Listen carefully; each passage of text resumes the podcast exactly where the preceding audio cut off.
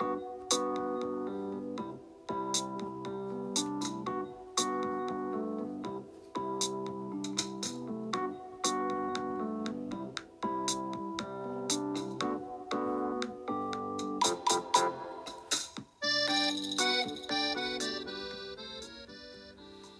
いどうも皆さんこんばんは。現在時刻は午前0時35分11月25日金曜日になっておりますが11月24日木曜日フォックストロットの野球語りたいラジオのお時間でございます。皆さん今宵もよろしくお願いいたします。はい。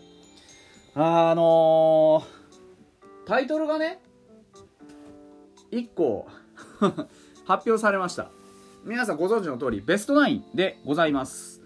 パ・リーグちょっと、あのー、読み上げていきましょう。えー、っと、投手部門1位、山本由伸、まあ、260票ね。有効投票数は200、何ぼだっけ ?260、何ぼだ？パ・リーグのね、えー、投票総数は267で、有効投票数263ってなってるんです。だから多分ですけど、パシフィックリーグは4票、有効じゃない票を入れたバカがいるんですよ。でもっと言うとねセ・リーグの方は今年三冠王が生まれてるにもかかわらず三冠王以外のやつに投票したバカがいるんですよ。あのー、だから本当クソなんですけど 珍しいでしょこんなこと言うの。でも本当にあの日本のあのー、この記者投票ってやつがまあほんと絶妙に愚かで ひどいんですよ。今年のねセ・リーグのサードなんか村上以外選ぶやつなんかカスですよ。カス。で三冠王ですよ。選ばない理由なんて一つもないでしょ。うん。でまあそういうやつが票を入れたりねこの200何秒しかないのに無効票を入れてるやつもいるわけでしょ。もうなんかめちゃくちゃなんですよ。無効票を入れるってことはどういうことかっていうとあの、そもそもこの何て言うでしょうその投票の有効であるところの条件を分かってないってことでしょ？もしくは分かっててわざと入れてないってことでしょ？もう話にならないですよね。話にならないんですよ。うん。いや確かにね村上なんかほっといたって選ばれるんです。自分以外の誰かがね入れてもいいだろう。だからっつって宮崎に入れる意味あります？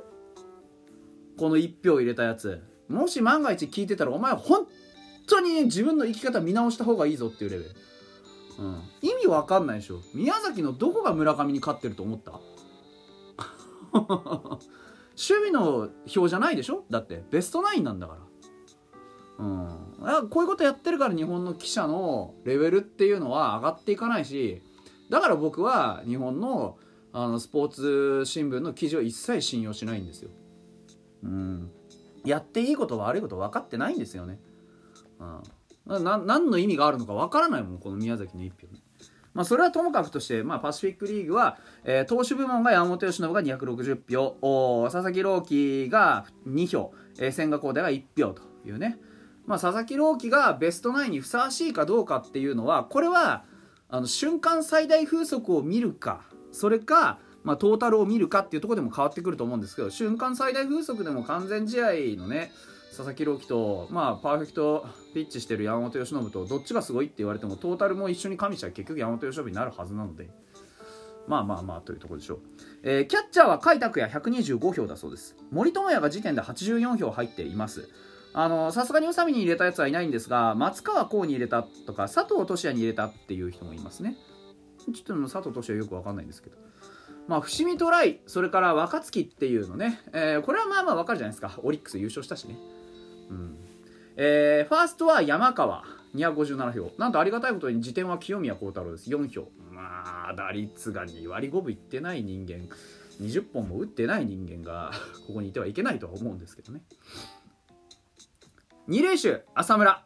ね、楽天浅村秀人。えー、224票。まあ、これはそうでしょうね。えー、時点で中村翔吾というところです。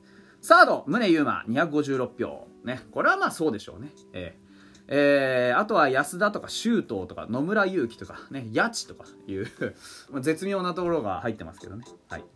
みんな一桁台ですね。えー、ショート、今宮健太、源田壮介。今宮健太なまあまあ、ゴールデングラブは源田なんであれですけど、今宮健太、そうか、239票集まりすぎないような気がしますけどね。うん。これはだから守備の評価よりも攻撃の評価ですよね。うん。そうかなっていう気もしますけど、まあいいでしょう。えー、上川端に1票入ってます。うん。わ割と納得いってないんですけどね。まあでも仕方がないですよね、これはね。あの、質の低い、えー、日本の記者のあれなんでね。ただ、まあとはいえ、外野手部門で松本剛がなんとトップで選ばれております。192票。まあこれはタイトルホルダーですし、そんなにおかしなことではないとは思います。松本剛が192票、えー、柳田悠岐があ189票、島内宏明が180票。というところで吉田に41票しか入らなくって高部に115票しか入115票入るってなんかこうしっくりこないところありますけどね。その代わり DH に吉田正尚選ばれてます。219票。で DH の時点が松本剛13票。まあようわからんですけどね。はい。近藤健介は2票とかねそんな感じですよね。うん。まあそうでしょうね。えー、そんな感じで、ちょっとまあ、あのー、ざっくりまとめると、パ・リーグは、投手、山本由伸、えー、キャッチャー、甲斐拓也、えー、ファースト、山川穂高、えー、セカンド、浅村秀人、えー、サード、宗優馬、ショート、今宮健太、外野手は松本剛、柳田悠岐、島内宏明、えー、DH に吉田正尚という結果になったそうです。えー、セ・リーグざっといきましょうね。セ・リーグはピッチャー青柳紅葉、えー、キャッチャー中村悠平、ファーストオスナ、えー、セカンド牧秀悟、サード村上宗隆、えー、ショート中野拓夢、えー、外野手は近本、佐野、岡林、えー、という形になっておりますというところ。巨人からの選出はなかったということになっておりました。あのー、まあ仕方がないですよね。うん、一番戦えるので多分、まあ、丸か、えー、そうだな、大城か、あ岡本かってとこですけど、やっぱり優勝してないからね、これ優勝してたら選ばれるんでしょうけどね、うん、難しいですね。というような結果になったということでございました。えー、っと、首位打者になった松本剛がですね、外野手部門初のベストナインということで、このような賞をいただけるなんて夢にも思っていませんでした来年以降が本当の勝負だと思っているので、継続して活躍できるように精進していきたいです。来年からはエスコンフィールドでプレーすることになります。新球場元年でリーグ優勝、日本一を目指して頑張っていきますというコメントを残したというところが上がっております。まあ、本当に良かった。うん、取れるもんは全部取るべきです、うん、なぜならお金になるから。絶対そうでしょだって、うん、評価ですからお金っていうのは、うん、それをもぎ取るためには取れるものは何でも取るべきだし。そういうことによって球史に残っていくわけですよ、ね、この打率もえーね、右打者の打率としては非常に高い打率ですから。あ本当に今年はあの松本剛を、まあ、見ることができて本当に良かったなと思います。うん、本当に素晴らしいね。なんて言うんでしょう。やっぱり ここまでね、完璧に、あのー、シーズン過ごすことはできた。最後ギリギリなんとか滑り込みでしたけどね。でも、本当に多分、来年ね、あのー、彼を中心にね、えー、加藤豪介もいますし、野村祐希もずっといますし、近藤健介がどうなるか分かりませんけどでも本当にチームのね核になってくれるそういうやっぱり、うん、選手ですからね、うん、育ってくれて本当に良かったと思います。さてあのー、今加藤豪介の名前を挙げましたけれども要は選手がねいろいろ入れ替わったりして補強ができてるじゃないですか。オリックスから FA 移籍してきた伏見トライが入団会見をしました。24日札幌市内のホテルで入団会見。えー、かなり体が熱くなったこれからやってやるという気持ちになったと。表情を引き締めたと。